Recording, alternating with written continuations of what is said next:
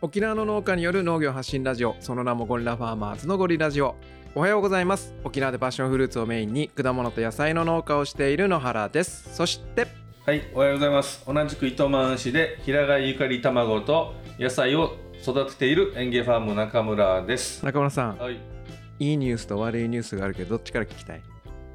悪いニュースか悪いニュースじゃないですか？じゃあ悪いニュースからね、はい。先週撮ったさゴリラジオ。どういうだっけ？土曜日でした？撮ったさね。土曜日だったかな。撮ったさ、はい。あれあの時天気悪かったさあね豪雨でした。豪雨だったさ。ででも一応結婚したさね、はい、やりました。でまあねなんか雨音だからちょっとなんかねそのリアル感っていうかさ、うん。こう生生感っていうかさ、はい。そういうのがあるからいいんじゃないみたいな話してで、はい、家で聞き返したわけさ、はい。お蔵入りです いやいやもうねもうあんな雨音いい雨音みたいなそのなんていうのああいうの心にしみ入る雨音みたいのじゃなくて、はい。もうザーザーだからああのテレビのなんていうのあれ砂嵐したらさ、はいはい。ザーってあずっとあれの横で喋ってる感じ。いやもうこれ聞かせられないわと思って。ー野原さんの高性能マイクのおかげですね。そうそうだからもうねあれはお蔵入りにします 残念ながら時間合わせてきたのに。でいいニュースの方ね、はい。ごはいはいはい。ゴリラの夜べ、うん先週火曜休みだったわけだから差つけられてない それか。それか。いいニュースでもさよく考えてみたらあのーゴリラジオさはい。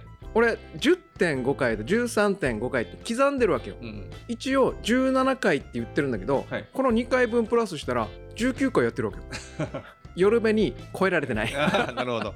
それがいいニュースです。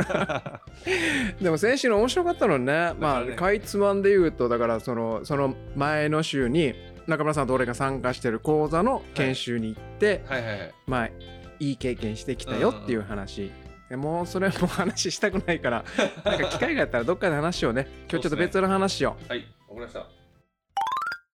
中村さんはい。近況あの話してあ、俺がですか、うん。あ、いいですよ。いいいい話あるでしょ？いい話とか、やりきった話。や。れきったね。あれは確かに、えーっとですね、うん、先週先週11月19日ね土曜日。日に、うん。えーっとうちのが管理してる畑で、うん。あれですね、ベチパーといううん。赤土流出防止のためのうん。植物を植える機会があって、うん。そこがあの、まあ、そこのベチパーっていうのはあのグリーンネットワークっていう会社がやってるんですけどその人たちがあのこれを植え付けするときにいろんなところにお願いしてやるんですよ。うん。で今回がたまたまというか運がいいことにイオン琉球うん。イオン琉球さんとやることになって参加者がうん。90名ぐらいかな。多かったね。多かったですね。うん。であの糸満市長も来てくれて。誰？糸満市長。あ市長来たの？市長来ましたえよ。ー、すごい。挨拶して。したの？で最後も言いましたよ。えー。植え付けして。朝っからやってるね。8時。俺がちょっとだけ、中野さん全然俺誘わんから。用事がある用事があるって言ったでしょ。ものに。野原さん用事があるって言ったら。まあ朝だけねちょっとあの、はい。どういう感じでやってるのかなと思って受付ちょうど受付をあのーねこう、えー出荷所のとこか、はいはいはい。でやっててじゃああれから80人ぐらい来たんだ。来ました。バス乗ってきて。えーすごいね。イオン琉球の職員？あ社員さんってこと？社員さんとあと関連会社か。取引企業とか、あーあ皆さんが来てくれたと。そうですね。あと子供。あいいねな子供。イオンさんの。うん。忘れちゃった。なんで？イオンの子供？イオンのいやイオンさんがご子息？企画してる子供さんたちがいるんですよ。うん。あっちがメインでしたけどね。あじゃあいいね。子供たちも畑に触れられたんだ、はい。大人だけじゃなくて。でもあれでしょ？だから赤土、ね、流出防止プロジェクトって言って、はい。まあ、沖縄はよくねその大雨が降った後に海ががね真っ真っ赤っていうの？真っ赤になるってあのうんセンセーショナルな映像がよく出てて、うん。まあ、だからその赤土の流出がめちゃめちゃ多いんだよね。もう、うん。うん。ほはほぼ農地から流れるのがほぼ8割ってね言われてて、え俺もそれ聞いた。だから赤土って言ってるけど、うん。まあ、沖縄の土壌ってほらね国神マージ締まり尻マージとあとジャーガルってあるけど、はいはい。うん。あれ赤土って全部含めてなんだよね。赤土そうそうそうそう。島って言ってるんだよね。そうそう赤地島なんで、うん。だから赤地だけじゃなくてその3つ三三つの土壌、まあ、全ての土壌か。うんうんを含めて赤地島って言ってるんで全てを含めてですね。ねえしかも農地が8割ってさなんか俺それ知らなくてからさ最初。いや知らないっすよ。ね農地まさか農地なんかう山からこう流れ出てる映像っていうのがよく出てくるさ。だからなんかそういうとこなのかなと思ってまあ俺もそれ気になって調べたわけよ、はいはい。そしたら赤土流出防止プロジェクトうん。でサイトがあってからさ、はい。それにちょっと詳しく書かれてて、その中に、まあ、開発現場とかうんからまあ流出してるんだけど、うん。その8割は 農地からって聞いてうん。えーって思ってなんかちょっと責任感じるよね。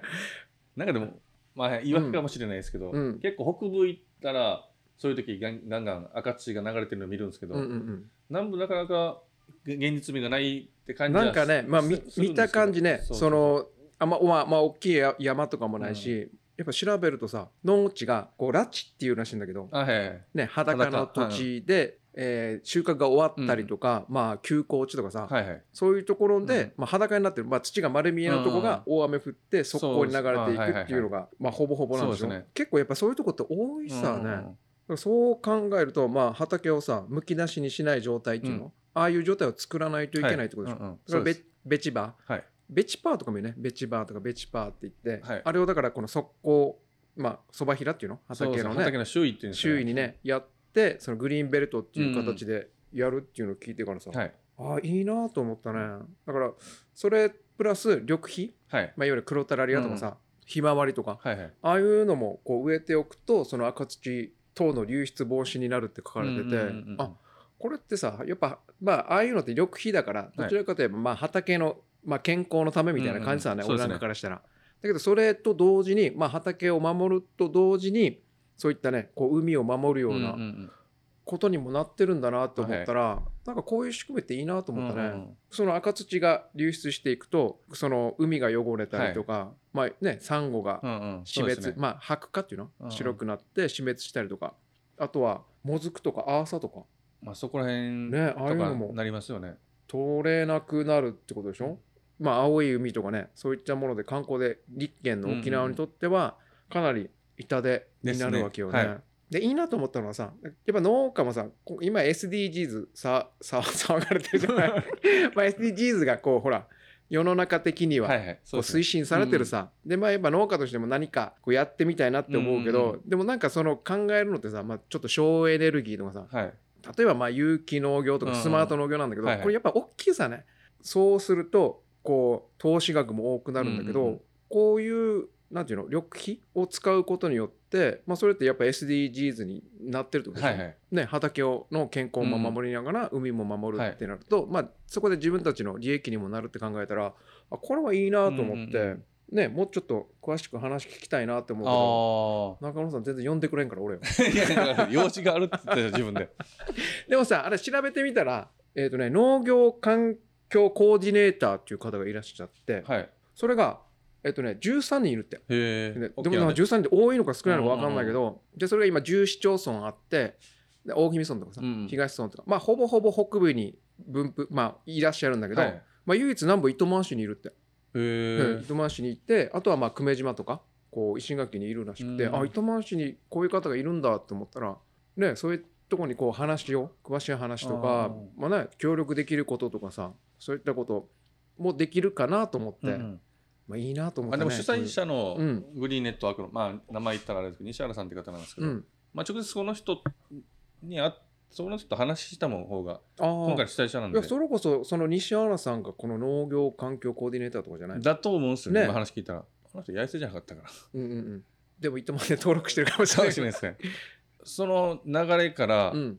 今回グリーンネットワークさんとイオンさんだったんですけど、うんうんね、で糸満市長も来たんでね。糸満市のうん協議会もあるんですよ実は。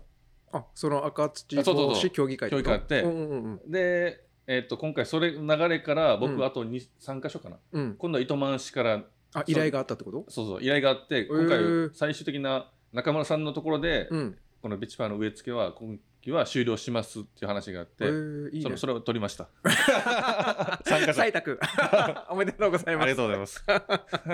横取りしました。横取ああじゃあそれは中野さんの畑で今後だからその3回あと？りえー、二回？3回です。これこれはもう糸ぎゃ今回は次は糸満市が主催うんうんうんでやるん。で、まあ植え付けするのはまた別の方がやるんですけへど、そうそうえあじゃあまたそこに植えてもらえるわけだ。あそうそうそう。あいいね全然俺のとこ紹介してくれないの いないいないもん。紹介してよ。まあねだからこういうものってなんかほら体験とかってさ、うん。例えば、まあ、畑の体験とかも大事だとは思うんだけど、まあねこう植え付け体験とかも今回セットでやってるから、ねはい。あれ面白いなって思うんだけど、まあ、そういうのも沖縄のこう環境を守りつつ、ん。畑の体験させるっていうね。なんか新しいのできたんじゃない？これ。だから本当にうん。今回はそれなんかモデルになればいいかなと思って。ねえこれめちゃめちゃいいと思う。あそうだからねトウモロコシを植えたんですよ今回。うんうんうん。ベチパーと一緒に、うん。まあこのこれで結構一個問題があって。あの 要は収穫体験まで、うん。今度収穫体験とセットでもぎ取りまでやろうねって話まであのイオンさんと話あちょっしてと待って。今回イオンさんでベチパーと、はい。えー中村さんのとこでトウモロコシ植えた水道管はい植えたさ、はい植えました。それを今植えてもらった方々に収穫体験してもらうってこと？コマンセットってこ今そういう段階ちょっとまだちゃんとペーパーレベルとか言ってないんですけど、とうん。それ逆に楽しみっていうやっぱり参加者もいたんで。そうだよね。植えたものが、まあ、どういうふうに育って最終的にこう収穫できる楽しみそうそうそう。だかこられもう中村さんイオンと？ズブズブ。いやいやいやいや。道できたね。だからもう、うん。まあ、変な話イオンさんの今度バイヤーこうこうとしたらいやいやバイヤーなしで今度直接上とやりましょうよっていう提案しようと思ってるんですけど。でもさおもしいいのはさほらこのイオンの皆さんイオン琉球の皆さんが植えたものさね、はい。でしかもベチバーも植えてるし、社会貢献というかね環境配慮もしてて、さらにその方々が植えたものはい、が店頭に並んだらさめっちゃいいよいいっすよね。ねよくない、うん、だからそのプレッシャーが今あるんですよね、うん。あーそういうこと 問題っていうのは最終的にかちゃんときちんと管理してそうね。その植え付け体験者にちゃんと手に行き渡るまでの、うんうんうんあとこの3か月。うんうん。結構そうね。そこが大事ですね。でもさあのーやっぱり環境配慮さね、はい。あ今回のやつって。だからやっぱ自然ってさはい。うまくいかないこともあるさ。毎回ね同じ時期に植えても収量が違かったりとかはい。まあね、工業製品じゃないから、ね、違うのもあるからそこは、ね、ちょっとく組んでもらってそうですね。そういうこともあるんだよっていうさ、そうそう。やっぱちょっとりあとあと虫がちょっうん。と入ったりとかするのも、うん。まあ、今のうちにとりあえずそういうのもありますよ、丁寧なことをでやって、そのね最終最後になんか安心させるようなうんうんうん。感じにちゃんと持っていきたいですね。いいね中村さん。ちょっと進んでるから。これちょっとゴリラファーマーズをやりましょうよ。停滞してるからさラジオ以外は。ラジオも停滞してるな。ねこういうのはプログラムというかさそういうのもちょっと考えていこそうですね。うね、はい今回は中村さんの畑でベチバはい。の植え付け体験違うな ベチパートウモロコシのそ。の植え付けについてでした、はいあの赤土流出防止とかさプロジェクトって、あのサイト見たら、はい。サイト綺麗に作られてるから、えーまあぜひ興味のある方は見てほしいなっていう、ぜひぜひお願いしはい、ます。ところなんでぜひ調べてみてください。はい。今日はちょっと中村さんな真面目な話したねはい珍しく、なんか中身のある話っていうかさ いいんじゃないですか？ねいいねこういうのもちょっと調べてからさやっていくのもいいね、はい。でも俺あの最近コンビニに挟んだことがあってはいはい。中村さんジム行ってるでしょ？自分ですか？言ってますよ。なんか抜けがけ？いやいやいや。中村さんいや前ね、うんジム行くっていうのは野良さんが最初ねそうやるっていうのはあったんですけど、ゴリラジオで、まあ、今後の農家の必要なものは筋肉とダンスだっていう話して 結局あれからやってないんだけどそうそう。中村さんがとうとうねいやもうた単純にもう筋肉農家に。いやいや筋肉農家それそれ、そのおなんだよ。そんななんかああいうもんじゃないですけど単純にもう、うん。加齢とともに 体力の衰えが。わかる。ちょっと怖いんですよ。農作業だけではどうにもならない衰えってあるさね、まあはい。農作業ってやっぱり作業だから、うん。そのトレーニングと違うさね、はいはい。だからそれいいと思うジムで、だ まあ単純にうん。本当にうん、このままだったらなんだろう。農作業すらできなくなる。負担にあそうそうそう負担になるってことね。うんうんうん。いやいいと思う。やっぱりその普段使わない筋肉っていうの。はい。そこは大事だと思うさ、うんゴリラジオでさ、はい。農家も筋肉を見せていこうみたいな、はい。農家カレンダーみたいなの作りましょうって言ったさ、だかはいらそれこそほら沖縄でメンズナースで筋肉の人たちがいるのが話題になってる、まちらっとなんか聞いた。そうなんかそのナース、まあはい。えー看護師か、はいはいはい。看護師の方で、男性のね看護師の方でそのめっちゃ鍛えてからさ、はい。まあもちろんあむ向こうも体力すごい使うさ。そうね。もちろん体力使うさね。だからすごい鍛えて、うん。それをカレンダー作ってるっていうのがあって、で最近ツイッターでまた今年も作りますみたいな。まあ来年のカレンダーなのかな、へー。2023年のカレンダー作りますって言ってやってたわけさ、はいやられたと。思っちゃったで中村さん今筋肉やってるでしょ？やっぱり農家筋肉農家カレンダーははい。やっぱいけると思うわけよ。だってそのメンズメンズナースだったかな？言い方はメメンズナース。なんかメンズナースなんかあれですね。なんか日本だと看護師ってはいうやつだけど、うん。海外はいで行くともうナースっていうので統一されてるみたい男女。そうそうそう。そう関係ないんだって。だからメンズナースも多分造語になるんじゃない？うんうんうん。もしかしたら。だけどね日本っていうか日本だとナースっていうとやっぱり女性のイメージがまだまだあるから、うん。そう書いてると思うんだけど、はい。それをやってるさ。で売れてるさね。ってことはやっぱり需要があるってことよ、あー。筋肉にね。筋肉に需要があるか分からんけど。でもでもちょっと自分もちらっと過去見たような覚えがあるんですけどその写真って、うんうんうん俺あっちまでマッチョになりたくないですよぶっちゃけ。あれ締まる。あれあれあれすごいすごいよ。すごいでしょすごい。本当に、ね。もう本当にボディービルダーっていうの？消防士もなかったですか？あるある消防士。あのアに沖縄の？アメリカの？沖縄じゃなかった。沖縄もなかったですか？の消防士なのかな？いやだからああれは求めてないんですよ、俺。だからあれあれカレンダー作るからもう鍛えるよって言われても俺そこは入れたくないんですよ。そこまでじゃないんですよ。じゃあまあある程度あると。でも脱がないとい売れないさ。あまあま見せないとね。あはい。だから前も言ったけどだからほら1月から12月までカレンダーってもちろんあるさ。はい。あるさね。で農作物1月から12月まであるでしょ、はいはい。だからその作ってる農作物の旬の時に出ればいいけど例えば俺だったら5月パッションフルーツ持って出るとかさ、もうムキムキでななよんかかじったりとかですか？そうかじまあかじりはしないけど 握りつぶすとかそう握りいやいやダメでしょ。今、あそうそうう。ん、だからそういうのできるから中村さんなんてだから卵なんて数年あるからなんか。12回出れるわけ いよやいやいや。チャンスがチャンスが多いだけっていう話でしょ。いやだからそういうのもいいなと思った。なんあかそのだから12人探さないといけないですよいうだから12人じゃなくてもいいわけよね。あのその旬ほら旬が。だってほら例えばさ、あのー世の中の皆さんって沖縄でどの月に何が取れるって多分わからない人の方が多いと思うわけさ、ね。まあ、そういうののなんか普及とか啓蒙にもなるさね、言えば、はい。でそれでいて、まあ、こういう農家がいるよっていうのもできるさね。はい。宣伝もできるさ。よくない？だから12人いなくてもいいっていう。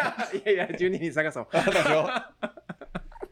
いや、まあしいるから。だからもう林さんさ。あ あバナナの林さんとかさまアボカドのケイユウ君とかさ、あはいはい。もう勝手にもう入れといてあとはもう多分やってくれそうな人。まあ、探そう一応一人卵業界にもうすでにいますけどね。いやいやそれライバルでしょ。あのライバルっていうかもうすでにマッチョだからね。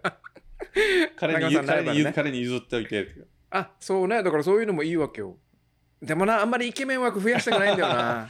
まあ、あれはねいお願いしたら3か月ぐらい出る出るって自分で言いそうですよね。3枚ぐらい欲しいちょっとなもう持っていかれるからでもね あそういうのもななんか面白いなと思った、はい。たださそのうん。メンズナースのやつはなんかあのすごい売り上げとかははい。しっかり寄付してるみたいあー寄付。なんかお腹そういう横島な感じがあるから ちょっと違うかもしれんけどいいと思う。なんかそういうのも今後さ最近そらほら幕開けっていう。はいそういう知識を得たさ、うんうん。そういうのもできるんじゃないかなって思なるほど。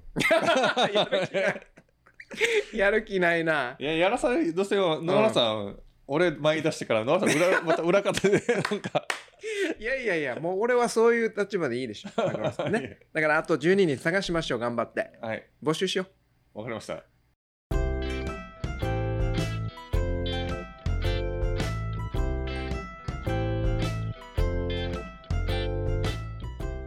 12月でしょ？忘年会のシーズンよね。うん。今年はさまあ本当に2年間ぐらいできなかったさ。はい。まあねコロナの、うん。コロナ禍でできなくていろいろねまたお誘いも増えてきたでしょ、はい今年多くない？やっぱり。みんななんか飲み多くはないっすよ。あ多くはない？俺多くはない。そうあんまり友達いないから。ね 今でも野野村さんはね、いろんなとこ業界的にも顔広いから多分声かかっていやまあ俺もあんまり誘逆えない。逆に逆になんかあれじゃないですか。どこ行こうかなみたいな。いやでもやっぱりほらお金もいくらあっても足りないですよね。そうですね。まあ俺そんな酒飲まんから、うん。なんか損するわけよ。損した気分になる。損はしないけどさ。まあね忘年会だからそれはねみんなとなかなか交流もできなかった皆さんとできるわけだからそれはいいんだけども、はいはい。まあでもちょっとあの選ぼうかと思って2個ぐらいでいいかなと思ってるね。まあ一つは LFP でしょ。はいはい。ねうちなフードビジネスプロジェクトか。うん。のメンバーのね皆さんと飲みたいし、はい。あとはやっぱほらゴリラファーマーズというかさゴリラファーマーズ界隈はいはいはい。でやったりさ例えばゴリラジオリスナーの方もほらカナダのもいるし イングランドもいるしアメリカもいるしワールドワイド。な どんな、どんなってるんですか？里帰りしないかな。しないか。なんか、ね。あっちに金払うって言うんですか？外帰りって。ねそういうリスナーの集い。まあそんなねリスナーさんあっての ゴリラジオですからまあでもゴリラファーマーズもさはいはい。そのいろいろねこう携わってくれてる方とかうんうん。いっぱいねたくさんいるからはいはい。ちょっとやってみたいね。やりたいですね。畑でやってもいい,、んうんいいけど、そういうのもやりたいね。やりたいですね、それはうね。ん考えよう。考えますゴリラフ。ァーマーズ。だから、まそのうちなフードビジネスプロジェクトと、ゴリラファーマーズの2つ。断ります。あ、僕は敵入ってるから、あれは行こうかなって。そうね。うんうん。だからまあね、今後は、まあ、まあ、第8波とか言われてるけどさ、はいはいまあまたそれも気をつけながら。まあそうっすね。気をつけながらですね。気をつけるかみんな、みんな忘年会行くから 気をつける葉選ぶわ。まあね、気をつけてはい、そうですね。まあ今まで通りというかさ、うん通常通りやっていきましょう。だからゴリラジオも年内はい。50回目標にしてたけど、はいもう18回。無理だろ。もう無理あった多分2回いけるから。だから20回を目標にしてね、はい。また来年も。まあまあ早いけど、ま気は早いけど、はい12月も忙しいと思うけど、頑張っていこうね。はい、頑張ります。じゃあ、またこの10 18回だよね。18回のゴリラジオはこの辺で、また次回お会いしましょう。さよなら。はい、さよなら。